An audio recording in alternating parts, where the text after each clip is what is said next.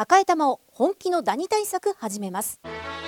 さよならダニーは家族に優しい殺虫成分不使用のダニ対策ブランドです。多くのお客様に支持されて日経セレクションで5年連続売上ナンバーワン。さよならダニー。私赤井が目印です。さよならダニ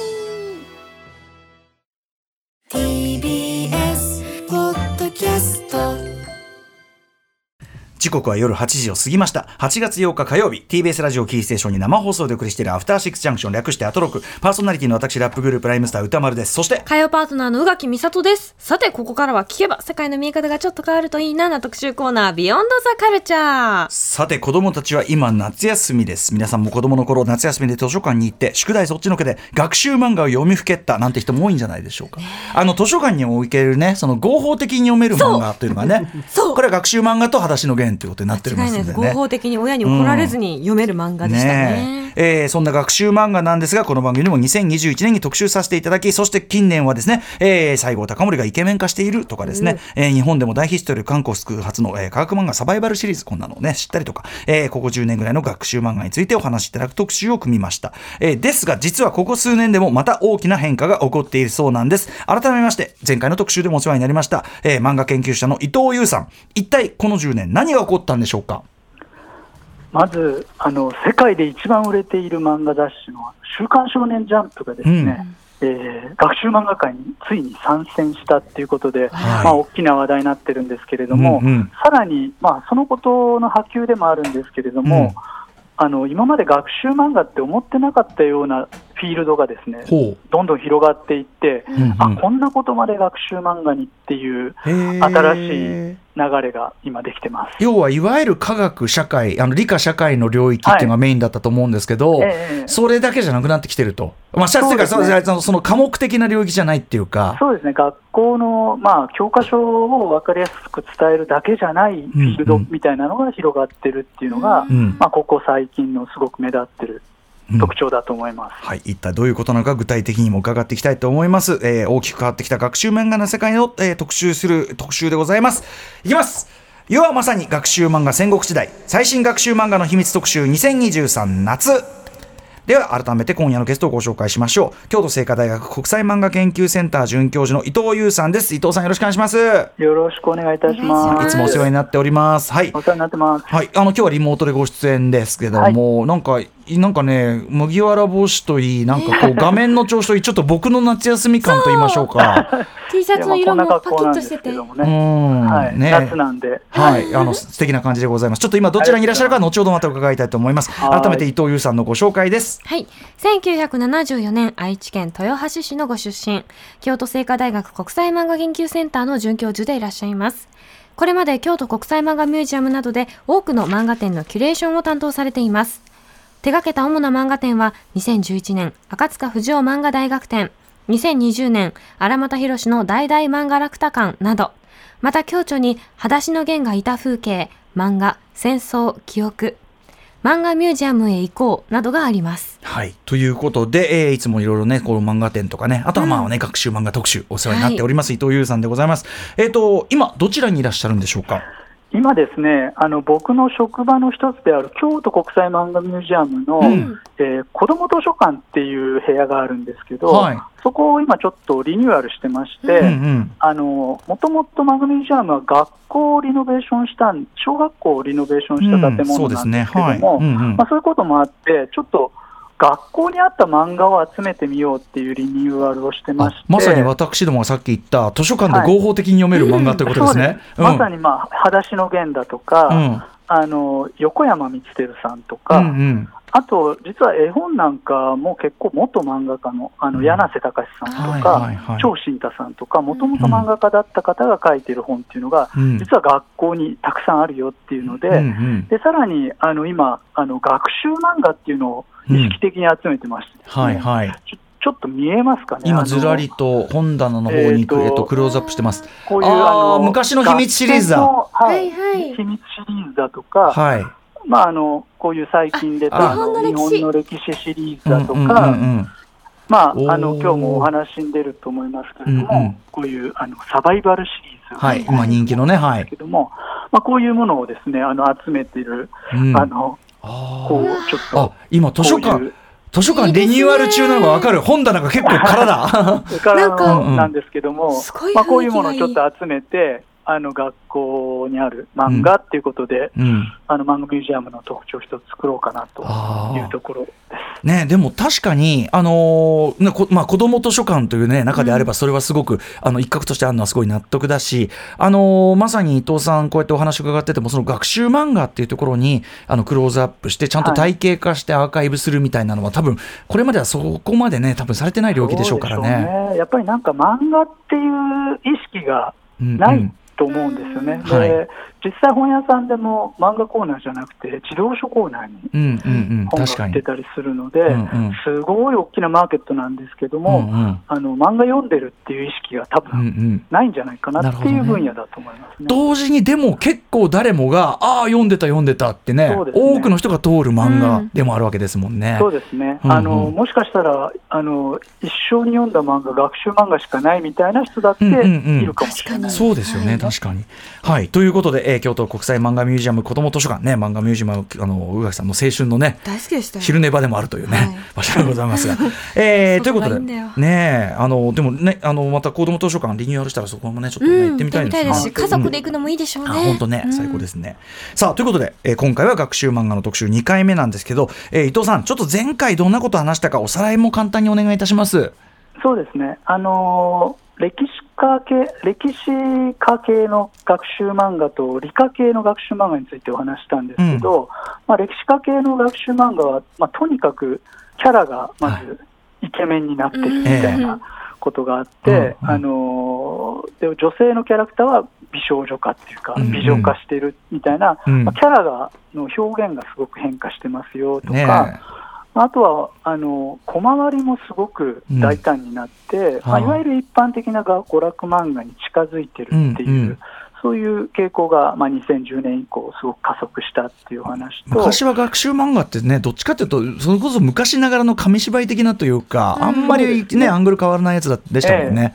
そのあのうん。そうですそうです。そのイメージからすれば、もうだいぶ普通の漫画になってると。そうですね、もうあの一般のみんなが漫画だって思ってる漫画にかなり近づいてるっていうのが、うん。まあ、すごく最近のうん。ここ10年、20年ぐらいのはい。あの傾向うんだったのと、はまあ、あとはあの先ほどちらっとお話ししましたサバイバルっていうはい。韓国発の、まあ、理科系という科学漫画っていう言い方をしましたけども、うん。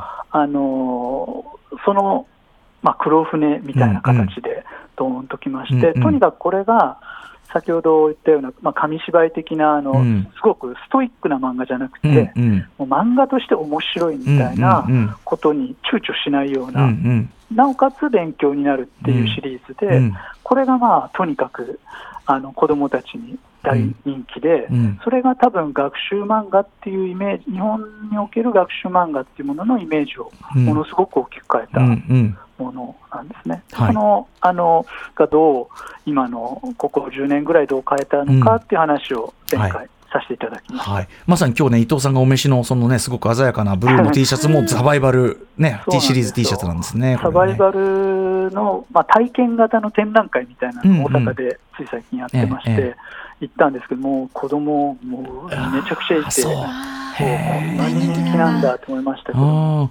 しかしね、まさにこの後伺う話も絶対つながると思いますが、要は、あの、まあ、普通の漫画の文法に近づいてるし、そしてエンタメ化進んでると。となればね、そんな、ちょっと待てよと。ちょっと待てよ、そんなのこっちのお家芸だろうっていう人たちがね、それは出てくるよってことですよね。そうです。はいえーということで、お知らせのと伊藤さんに学習漫画最前線、ここからさらに、えー事態は動きましたというあたりを伺っていきたいと思います。伊藤さん、よろしくお願いします。よろしくお願いしおます。願いします。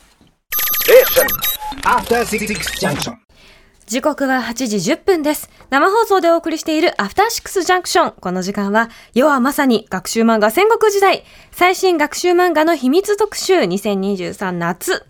ゲストは、京都精華大学国際漫画研究センター准教授の伊藤優さんです。よろしくお願いします。よろしくお願いいたします。よろしくお願いいたします。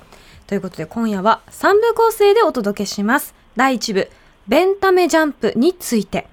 第2部、学校では教えてくれない学習漫画について。第3部、学研よくわかるシリーズについて。はい。ということで、早速最初の項目項目に参りましょう。週刊少年ジャンプ編集部が本気で作った学習漫画雑誌、ベンタメジャンプ。はい、勉強の勉に、まあ、エンタメのためですかね。ベンタたメ。めになるのためかもしれない。ああ、ためになる。確かにそっちもう、うんあ、でも両方でしょうね。かかってるのかもしれない。ベンタメジャンプということで。さあ、伊藤さん、これ、はいもうね、もう、えもう来た、来ちゃったっていう感じがしますけどね。まあ、うん来るかなとは思ってたんですけど、来るぞ、来るぞと思ってた、来ちゃったかって感じですね。確かに。はい。えー、ベンタメジャンプ、どんな雑誌なんでしょうか？あのーまあ、週刊少年ジャンプの編集部がですね、まあ、うん本気で作った学習漫画っていう売りでして、うん。あのーまあがあのーまあ、まさにジャンプでですね活躍してきた、あのー活躍しているですね、うんあのードクターストーンの坊一さんだとか、えうん。ー配給の古舘春一さんだとかですね。すごいな。まあ、そういう、あのー第一線級がジャンプをはい。代表する作家さんたちが、うん。学習漫画を書いた、まあ、雑誌ですね、期間なので、うんうん。あの季節ごとに出て、今夏号っていうのがちょうどうん。本屋さんでずらりと並んでますけれども、ね。しかも夏号はあのベンタメ夏休み決勝実験キットっつって、夏休みの自由研究用の付録。あそうですね、ありがたいよこういうの。いやいやでもさこう借りない。2023夏明け9月みんな学校行ったら決勝実験ばっかりだよみたいな。ありえますね。ねえ、はい。い、やーということでまああのこりゃ強えわっていうのはもちろんね概要としては分かりますが、はい。えーベンタメジャンプ。まあ改めて、えーまあ、このなんていうかなエンタメ化そして学習漫画がまあ普通の漫画に近づいてる要するに境目がなくなってきてると、はい。えー改めてこれどういうことでしょうかね？そうですね、まあ、あの学習漫画っていうもの自体が、もともと戦時中に一つあの起源みたいなものが考えられるんですけれども、あまあ、あの太平洋戦争の時に、ーうん。あの科学戦で勝つっていうのがある種国策になりまして、うんうん。子どもに科学を教えるっていうのがすごく重要な課題になったんですけども、ええええ。まあ、そうなると、それまでまあ高等無形なうん。漫画ばっかり作品を作っていた子ども漫画が、うん。ある種こう排除されるようになっていくんですこんな夢、絵空ごとを書いこんなご時世にけしからんと、あの、うん。非科学的だっていうので、小国民たちをちゃんと育てろよとみたいな。育てないとっていう。ので、あのまあ、ある種こう、排除されそうになってるところに、うん。いやいや、漫画って、実はあの科学にも役に立ちますよっていうことで、あの分かりやすくうんうんあの勉強を伝えるっていう役割をかなり強調して、実際作品がいくつか作られてですね、あの僕、ちょっと今持ってきてるんですけど、これ、あの小国民新聞っていう、あのまさに戦時中の,、うん。あの子供向け新聞なんですけど、ここにあの例えばこういうあの勉強漫画って言って、秋礼二さんっていう人がいまして、まあ、物理だとか科学あの化学なんかはあの戦争か終わったからとか戦争やってるからって言って、法則が変わったりしないので、うんうん内容が実はそんなに変わらなくて、うんうん。戦後になってもこの、えっと、戦時中に作られた、うんうんほとんどこのままのものが、うんうん。あの学校教育なん現場なんかでもそのまま使われるようになっていくっていうので、であの学習それが人気になって、うんうん。学習漫画が、まあ、特に70年代以降、すごうんくうん。学校図書館にどんどん入っていくんですけれども、あでももちろん面白いですね。戦時中戦時中のその国策に合わせる適応するための、はい。まあ、ある種の方便として始めたものが。そうですうん。ね、だからあのある意味その、すごく真面目なっていうか、うんうん。あの形であの始まってるので、うんうんすごく客観的にならなくちゃいけないとか、うんうん。そういうあの縛りがあって、例えば、うんうん。日本の歴史みたいな歴史家系のものでも、え誰かにこう感情移入できるような形で作っちゃダメっていう、ーなんか、悪役作っちゃダメ。自己縛りをしてたんです客観性でね。誰か悪いとか、うんうん。ここいつをいいもんにするとか、うんうんうん。そういうようなものはないので、うんうん。だから小回りもすごくストイックだし、うんうん。キャラクターの描き方も、なんか、はあこいつが敵とか、こいつは味方みたいな書き方はしないんです。つまり僕がさっき言った学習漫画のイメージで、その、あの紙芝居的な、まあ割と平面的な、まあ言っちゃえば薬にも毒にもみたいな感じは、あの、面白くしすぎちゃダメっていう、ある意味、その抑制の結果だったんですね。抑制の結果なんですよ。うんうんうん。でところが、あの先ほどのサバイバルみたいなシリーズが、あのもう躊躇しないんで、韓国映画みたいなものなんですけど、うんうんもう躊躇しないっていうのが、面白さを躊躇しないものが、黒船として、まあ、2008年に。やってくるんですけれども、まあ、それで、まあ、子供たちはやっぱ面白い漫画の方がいいっていう、そりゃそうですよね。はいはい。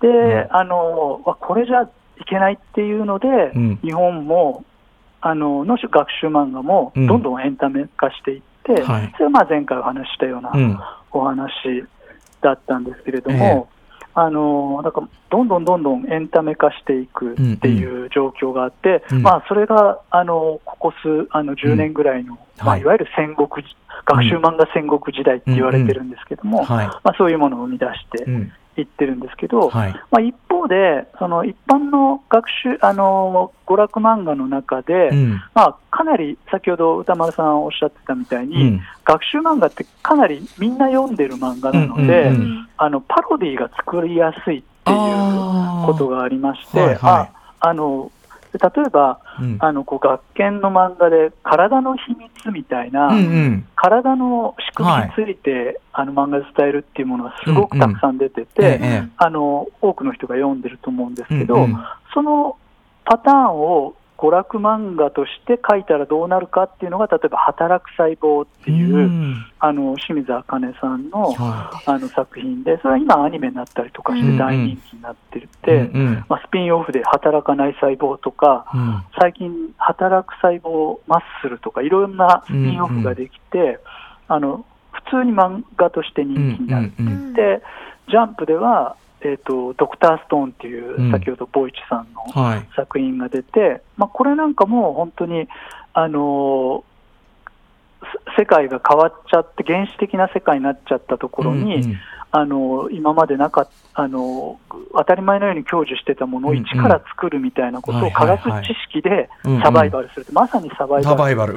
のあの漫画がめちゃくちゃ大人気で、アニメでもやってたりするわけですけども、そういうあの一方、学習漫画はエンタメ化していって、あの一般のエンタメ漫画は学習漫画のパロディ作ってみたいな、近づいていったところに、はい。あのじゃあもうここだっていう感じで、ジャンプがあの出したんじゃないかなって僕は思ってるんですあけどもの要は青年漫画におけるハウトゥーもの的なしあのジャンルってあるじゃないですか。そうですよね。業界ものとか、はいはいはい。まああれも一種の学習漫画的要素だから、そうですね。ある意味その職業漫画とかはい職業漫画とかそうですよね。そうだからある意味少年漫画にもそのメソッドをまあ持ち込んだ部分もあるだろうし、それがだからすごくこうでサバイバル受けてるっていうのもあって、ええ。じゃあじゃあ全然うちらい今のモードをうまくチューニングすればそのままいけんじゃんみたいな。そうです、そうです、もうそのままじゃんっていう形で出んうん。したら、まあ、案の定、すごくあのヒットしてる。あやっぱりエンタメジャンプヒットしてるんですか？ヒットしてると思いますね。なるほど。親御さんもこれならまあ買ってあげてもいいよみたいになるうんうん可能性もありますしね。うん、そうなんです、ね。これだって、あのー小学生から大人までってやっぱりこれ歌ってますから、エンタメジャンプは。そうですね、うんやっぱじゃあの学習漫画のそのここ10年ぐらいの本当あのモードとしてはおあのうん。小学生とか中学生だけじゃなくて、高校生が受験で使うとか、そういうものを編集部学習漫画の編集部がちょっと狙って作るってちょっというのが、上上目の層もちゃんと読めるやつになそうです。ねってる。実はあの大人でもあの読めるっていうので、うん。あのうんそれを売りにしたりとうん。か、最初からそそれを狙って作ってるってうんいう学習漫画もたくさん出てきたんですいやよね。ー伊藤さん、ちょっとこれね、話、まあ、微妙にこう関係しつつ、ちょっと広がっていく話なんですけど、これ、はい。僕、最初にこの話をこう伺いながら、でもちょっと不思議だったのは、今、日本で子供の数減ってんのに、はいはい。そこにビジネス的な盛り上がりがあるのって、なんかちょっと不思議な気もするなと思ったんですけど、はいはいはい。なんかみんなで話してたら、いや、でも昔の学習漫画って図書館に置いてあるもので、一人一冊買うようなもんじゃなかったかもみたいな。そうですねそれに対して、このエンタメ化が進んだものは、買わせるものにちゃんとなってる、買いたいものになってる。まさにそうですね。でで実際あの、図書館とかにこう学研の秘密シリーズとかうんうんは、ある種収めるみたいなのがうんうんうんビジネスモデルだったんですけれども、はいそうじゃなくて本屋さんで、うん。あの自分のお小遣いとかお母さんに買ってもらう本として置いていくっていうので、そうですよね。で日本の歴史なんかも、うん。いわゆるハードカバーで、うんうん。たくさんの人がよ図書館で読めるような形だったものが、はい。角川さんが、うんうん。あのちっちゃいかサイズのソフトカバーのを出して、ええええ。あの普通の漫画みたいにか一人一人買えるみたいな、あなるほど。普通の漫画の単行本と並べておけるぐらいのかさばらないね。し、はい、もうそういう形の売り方としても結構変わってきてる。買わせる戦略ってところでやっぱ変わってるんです、うん。であとやっぱお子さん一人当たりにかけるお金って意味では逆に増えてるから。そうですね。逆にだから教育ビジネスはうんすごくお、お大きくなってんじゃってないですか、ね、いうことなんなるほどな、ええそうね、だからなんだろう。お客さんがまだちょっと変わってきたというか、うんうんうん。っていうところなんですね。ねガッテンガッテンガッテンっていう感じですけどね。はい。えーこれちなみにあの今ジャンプだから当然集英社ですけど、た他社はこれこうね例えばその要するに学習誌の、うん。せあの先駆者である小学館とかはいはいはい。どうなんか小学動きは？館はですね、あのいわゆる学年漫画で小学1年生とかはいはい2年生とかいう、あのシリーズがうん。かなり縮小してましはいて、うんうん。あの一見こう引いたのかなって思ったんですけども、あのコナンとか、名探偵コナンとか、うん。ドラえもんが解説する学習漫画みたいなシリーズが出てまして、うんうんそれは、はいはいあの F 先生とか、うん。あのあ青山先生が書いてないんですけれども、それはすごい大きなシリーズになってたりとか、うんうんあと少し前なんですけど、あのまあ、ある種、その学年誌の後続誌としうん。後継誌として、学マンプラスっていうシリーズを出してまして、学マンプラス。はい。学プラスっていうあの出してたんですけども、うん。それは今、あの休館していますね。ああそうなんですね。はい。でまあでもちょっとこのベンタメジャンプの成功具合によっては他社もねどう追随してくるかみたいなねちょっと見どころかもしれないですけどね。いろいろな形で、で、主演者さんはやっぱり、あのいろんなあの形で同時にうん。あのやってまして、例えば、最強ジャンプっていう、はい。コロコロコミックのうん。集英社が、はい。さんが、コロコロコミックに、うんまうん。あ、あの対抗する形うわー大きさといいね半径はい。デフォルメ感といい、そうなんですよね、こういうのでも、まあ、これ、鬼滅の刃がはい。表紙になってますけど、まあ、ガツンとベンタメみたいなの出していすて、ごいでな。こういうあの、まあ、学習参考誌で、うんうん。全集中ドリル。ドリルみたいなのを出したあでもこれなら頑張れるかも。ー。うんうん。はい、展開して、あの勉強を面白くやるっていうのうんうを、主演者が本当に本気だなっていう感じでやってるんですよ、しかしなんかすごいこう面白い現象だなと思いつつ同時になんかちょっとせちがらねえ せちがれえなって感じもちょっとしてくるところもあるけど。なるほどなるほど。すごいな。いやーという、えーちょっとねまずはベンタメジャンプを中心としたね、えー、と日本からの回答というべきかねサバイバルに対する日本の回答からというべきか、はい。動きを、えーご紹介いたしました。続いての項目いってみましょう学校では教えてくれない学習漫画とは？学校では教えてくれない学習漫画。これはシリーズ名ってことですか？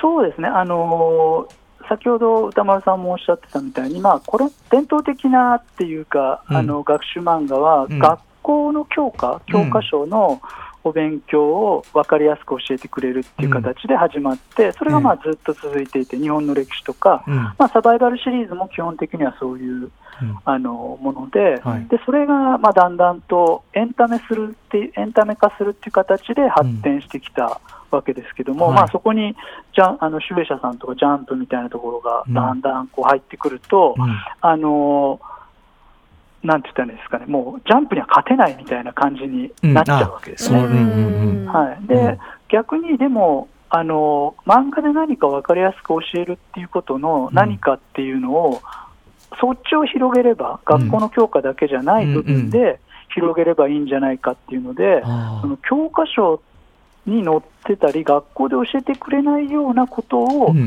おし漫画で教えるっていう子供向け学習漫画が、なんか気づいたら、はい。本屋さんでものすごくたくさんなってたっていうのが、へー。まあ、これが最近のすごく新しいへー。児童書の傾向だと。逆にだから学習漫画の方法論みたいなものを使って領域を拡大させてるという動きもあるってことなんだ。そうです、そうです。そこにどんどんいろんな新しいうん。出版社さんが、はい。あの参入してるって感じで。す。へー。え例えばどんな内容をやるんですか、えっとですね、まああのーまあ、教科書なんかで追いついてないもので言ったら、例えば SDGs についたりとか、新しいものですね。うん。そうですね、でうん。まあ、あるいはあのー新しい性規範ですね、うん。あのうん。セクシャルな性はいの性規範だとか、うんうん。まあ、そういうあの現代社会に大人になっった時うん。に必要だけど、うん。学校で教えるまでのスキームがまだできてないようなものってたくさんあったりして、例えあば YouTube の見方とか、見著方作権についてとか、そういうようなことって学校で教えてくれないいや。でも今の子たちはもうネットになんか自分で上げたりするのは全然もうやるから、それ著作権のこと確かに知っとかねえとあの気づいたら、肖像権がとかそう気づいたら大変なこことしでかしてる可能性あるし、あります。はいはいはい。そういうようなことだとか、まあ、あとはあのそういったシリーズが本当たくさん出てるんですけれども、あのもうちょっと、なんて言ったらいいんですかね、うん。あの例えば人友達関係についてうん。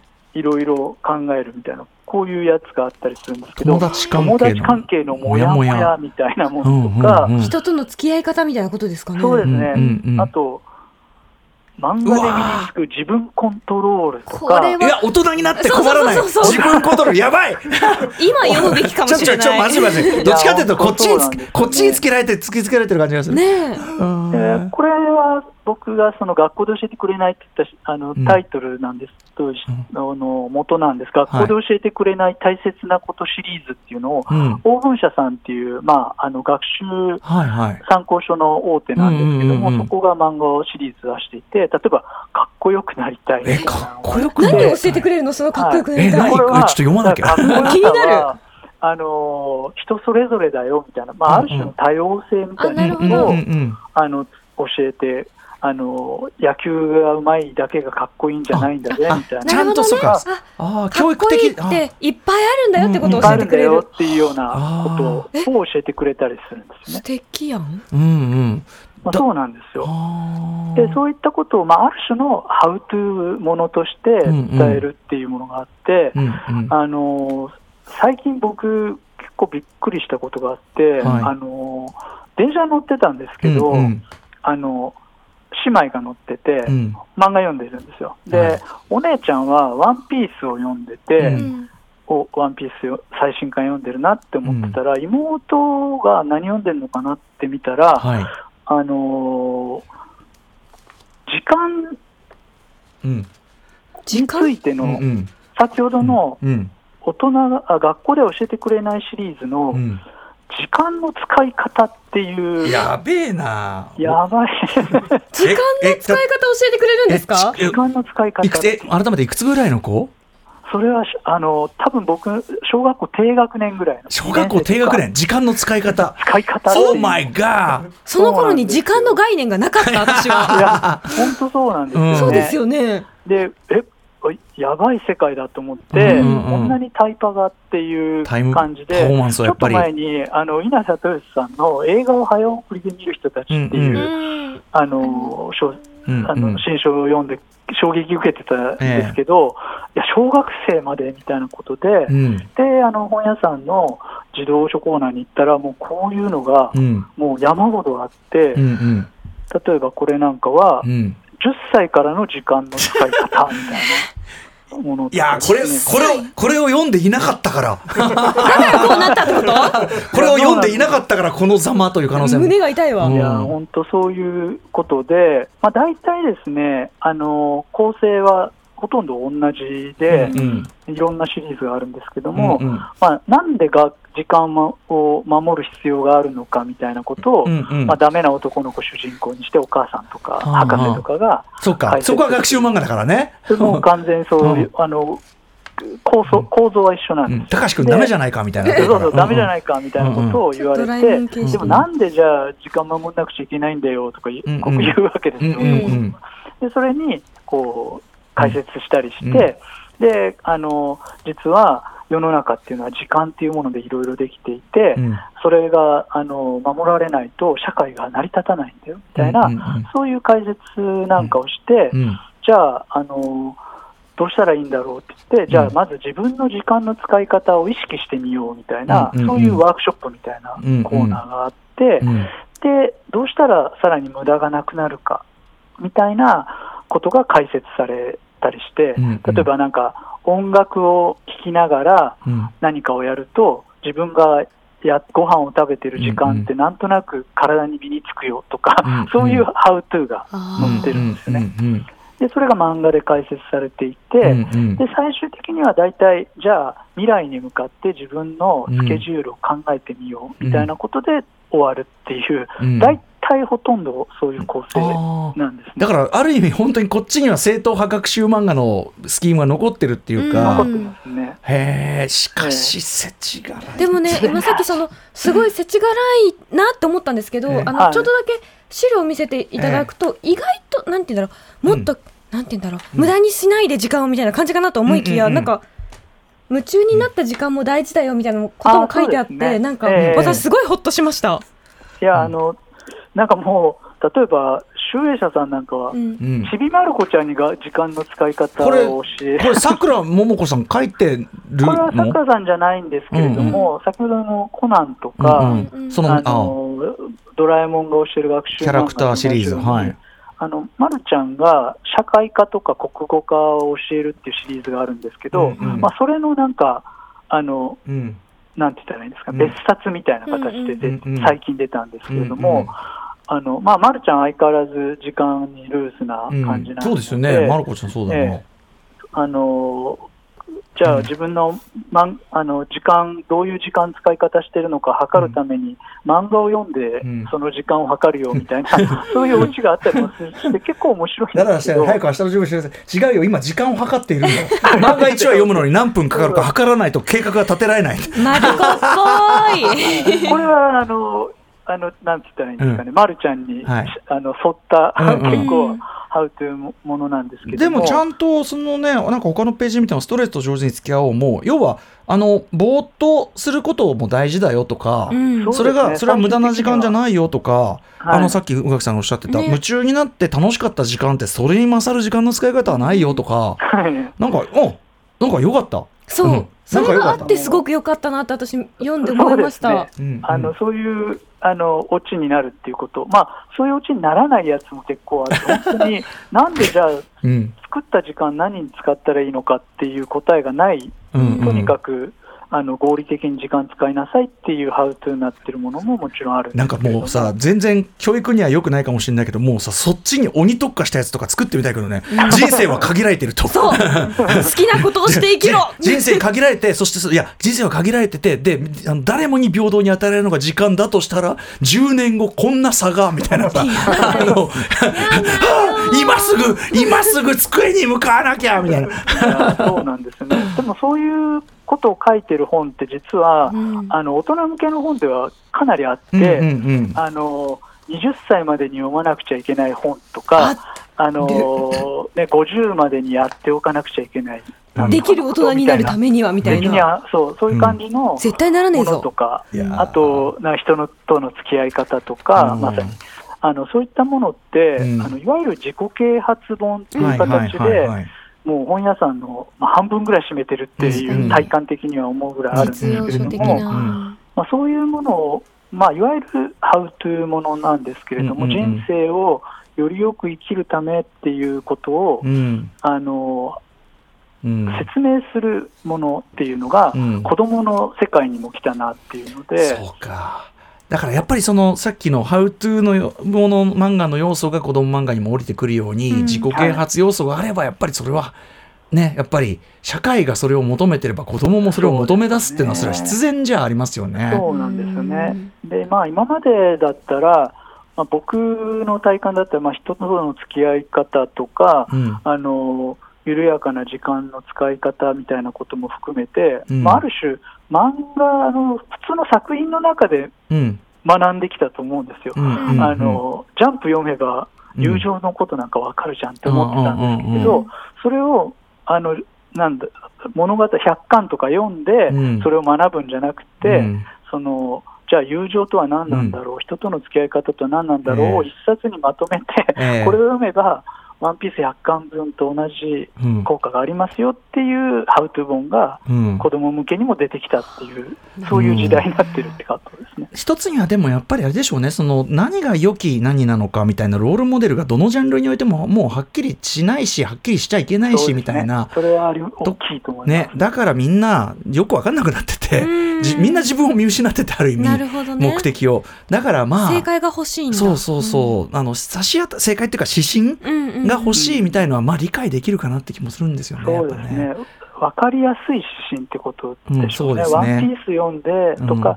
このアニメ見たらいいよとか、この漫画見たらいいよとか、この映画見たらうん。わかるよって言われても、うん。いや、もう答え教えてみたいな、多うんうん。分今、世の中だと思うので、うんうん。それに対応しちゃったうんうん。シリーズで、なるほどね。だと思いますね。なるほど。まあでもそそれがねその読んだ子供たちなりなんなりがどう活用するかしないのかはまた別の話だからね。それでこれは。救われる人も絶対いるでしょうし、うんはい。僕らだってさ学習漫画みたいなものを読んでそれがどの程度こうなんていうかなあれかっていうとそれはそれじゃないですか、うん。まあ、うん。所詮は学習漫画みたいな付き合い方もしてるし。確かに。うん、そのなんでねできたらいいなで終わることももちろんあるし。ま あわかんない。道徳例えば教科書で教わる道徳みたいな。まあまあこれはね教科書なんでみたいな、うん。もうちゃんちゃんと子供も分かってるっちゃ分かってるっていうのあるかもしれないですけどね。確そうかもしれないですうんね。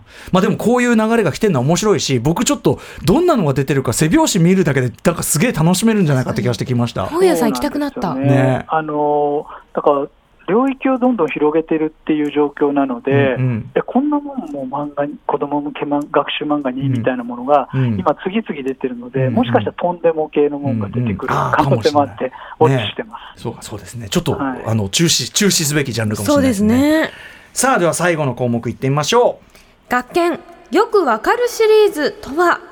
う。はいもう学研まさにこういう領域のね、もうなんていうかな先駆者というかねあれでござそいうますすね、もうパイオニアというか、うん。あのまあ、学習漫画といったら学研っていう感じだったと思いますけれども、うん。まあ、特にあの学研の秘密シリーズっていうシリーズは、まあ、今でもあの新あの秘密シリーズっていう形で、あの出てたりするんですけれども、あのまあ、先ほどのこういう体の秘密とうんか、はい。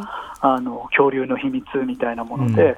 まあ、僕らぐらいの世代だと、もうなんか、学校の教科書よりも学研の秘密シリーズがうん。知識の半分みたいな、うん。あの時代だったと思うんですけれども、あのー今ですね、その学研が出してきたこの、えー秘密シリーズのノウハウを使って、うん。あの別の形のあのシリーズが出ていまして、それが今言った漫画でよくわかるシリーズっていうシリーズなんですけれども、これまあ、あのこの学研の秘密シリーズもあの博士が出てきて、えあの博士、これはどういうことなのっていう子供が出てきて、うんうん。あのいろんなことを学んでいくっていう、うん。あのフォーマットなのと、はい。あとまあこうハードカバーで、えで学研の強みはですねこういう本を、えうん。あの学校だとか、うん。あの図書館なんかにこう、収めていくようはない。流通を、はルートを持ってるっていうのはすごく大きな強みい、もう絶対に一定量確実に、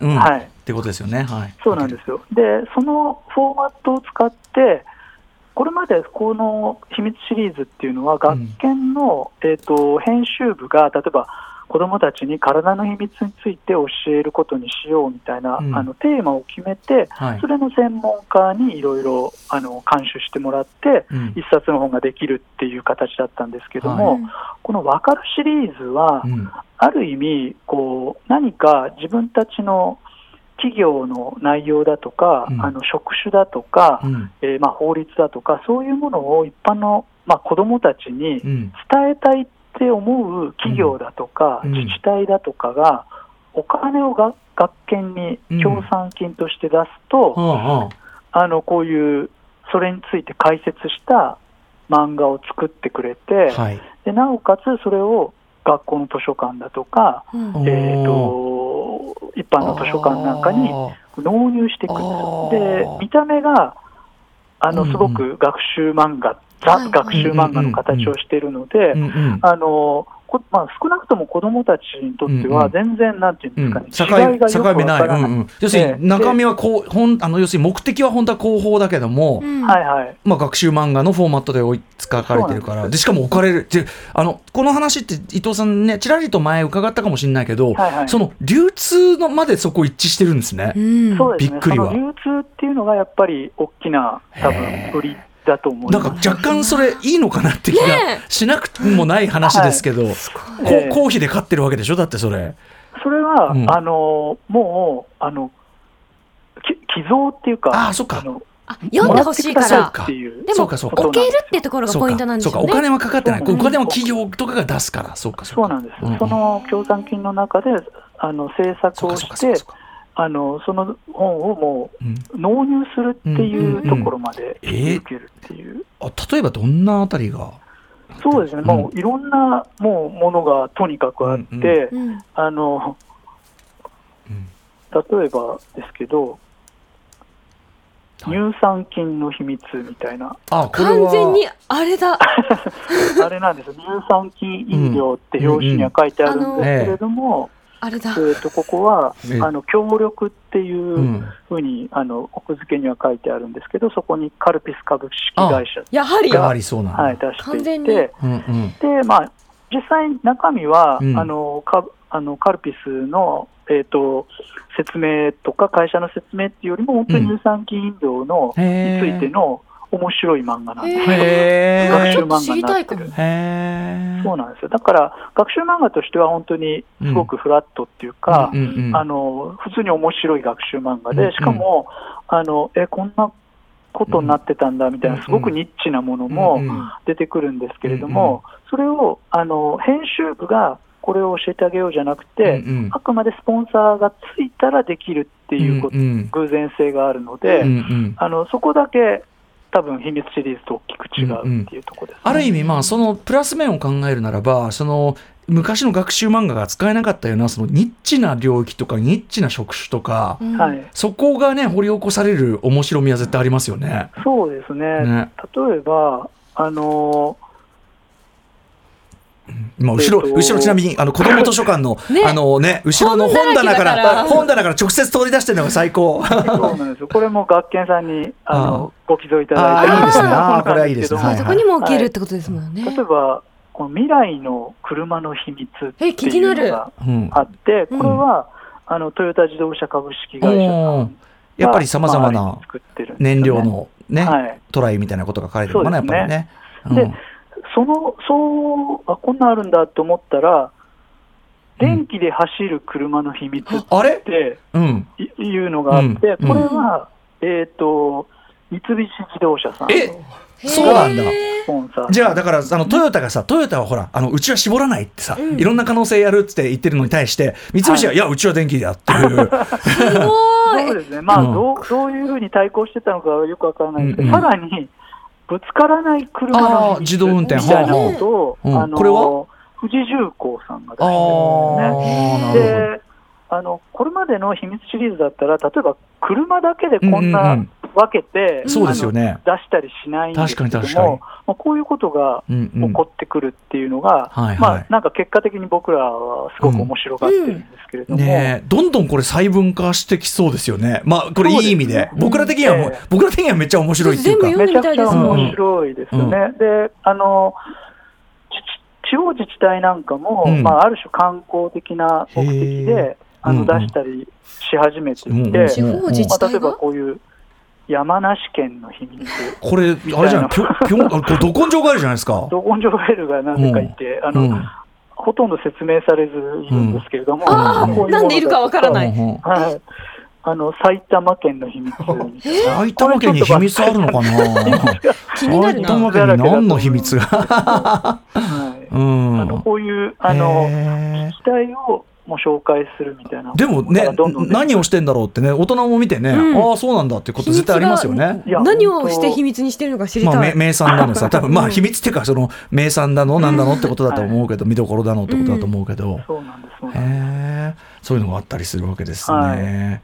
職業ものもじゃあ結構あったりするんですかね、やっぱね。職業ものもいろいろありますね。あの例えば、えっ、と、うんもうすごいニッチっちゃニッチなんですけど、スーパーナビゲーターの秘密。スポーツ、スポーツスポナビゲーター。ーツナビゲーターの秘密えどういうこと？っていうスポーツナビゲーターっていうスポーツナビゲーターって仕事があるんです何ね。まあ、思いっきりあのゼビオって書いてあるんですけれども、うんうんうん。うんあのスポーツ店でうん。いろいろこう、あのこういうのがいいですよとかいうのを、あのその人の,、うん。あの体型だとあか、ああのそういったものに合わせて、うん。靴とか、はい。あの道具を、えーうん。紹介するっていう職業にええピンポイントすぎない？そうすごでもくえそれそれもそれもそういう業種の方あの会社があれしてるんですか？そうですね、これだから、あのゼビオさんですあね、ゼビオ株式会社がへ作っねいいですよね。なんかスニーカーとにかくスニーカーのお仕事がしたいけど何かわからないっていう人が、あ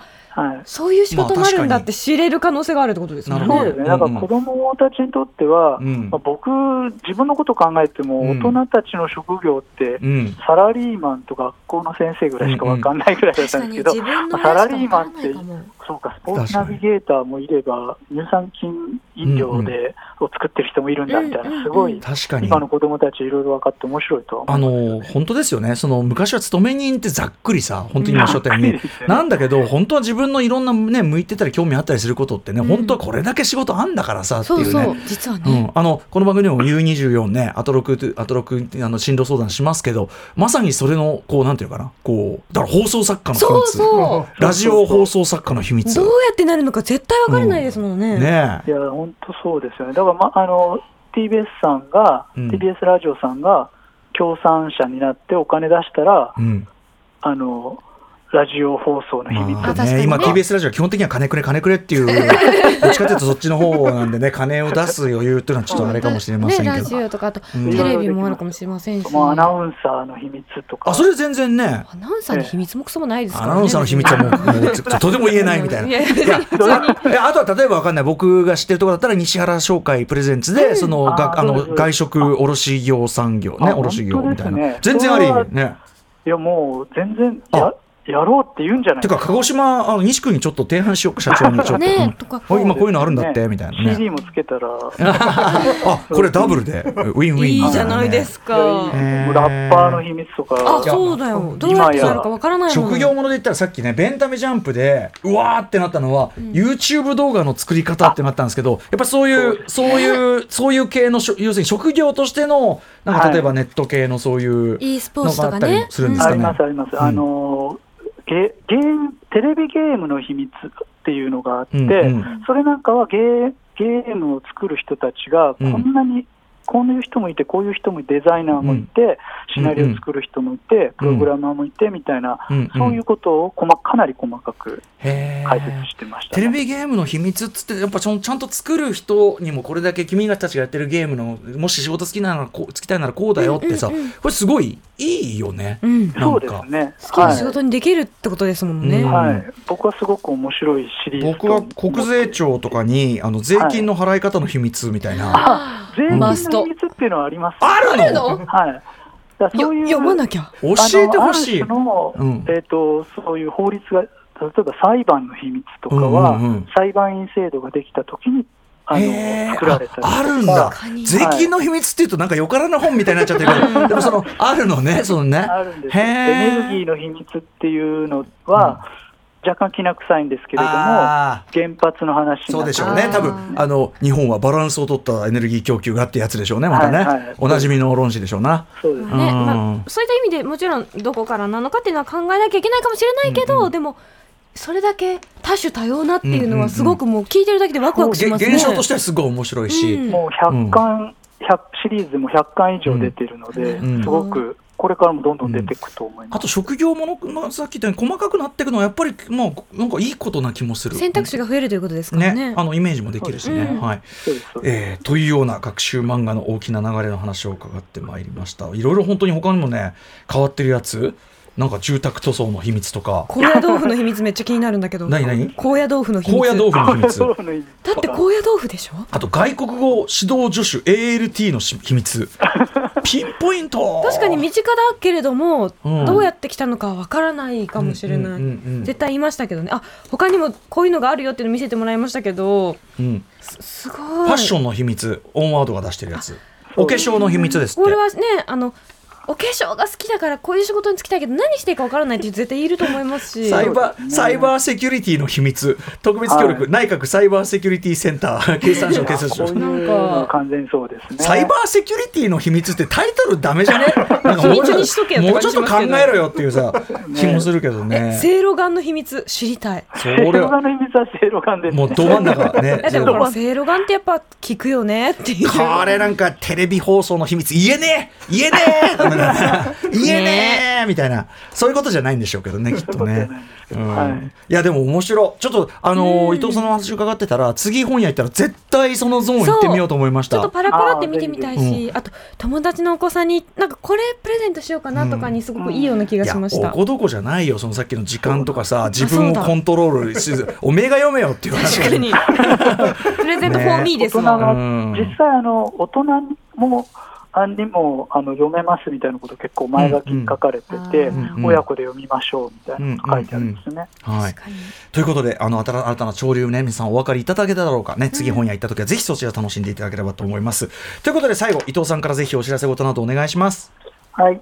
あのーまずですね、あの今、漫画ミュージアム、京都国際漫画ミュージアムで、うん村上元花展っていう、村上元花さんの原画展をやってるんですけれども、そちらであの原画の見方コーナーっていうのを作っていてですね、うんあの村上元花さんの原画をどういうポイントで見たら面白いよっていうことを紹介してるんですけど、はい。そのあの原画の見方についてうん解説してまとめた冊子っていうのが、うん。あありがとうございます。はい。それをあ私たちのの手元に。作りましたのはではい。はい、この本、この本自体は、その解説はあのテキストは一緒なんですけれども、うん。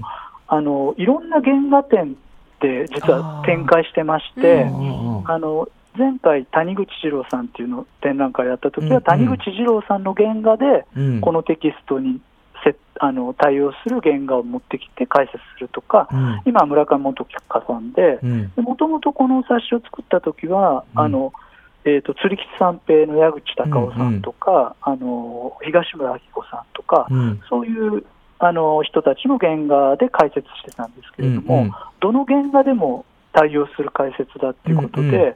まあ、このあの今あの、うん。購入できるんですけど、これ持ってたら、あのうん。今、世の中でたくさん作られている原画展をうん。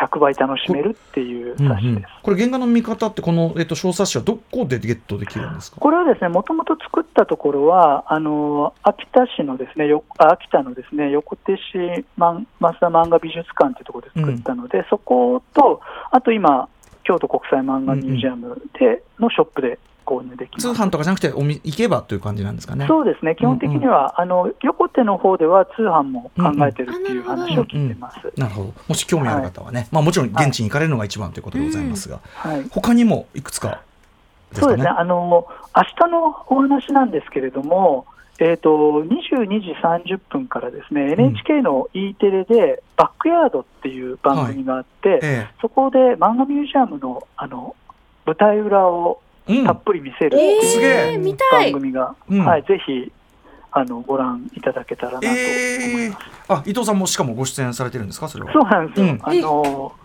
うん、案内役をさせていただいて、あら、みんうわなこれを見れば。えー明日の E テレ8月9日バックヤード、はえー夜10時30分からということです。ということで今回もめちゃめちゃ面白かった知らなかった世界でございました。うんえーまさに学習漫画戦国時代最新学習漫画の秘密特集2023夏お送りしました伊藤優さんありがとうございました。ありがとうございます。After Six Junction.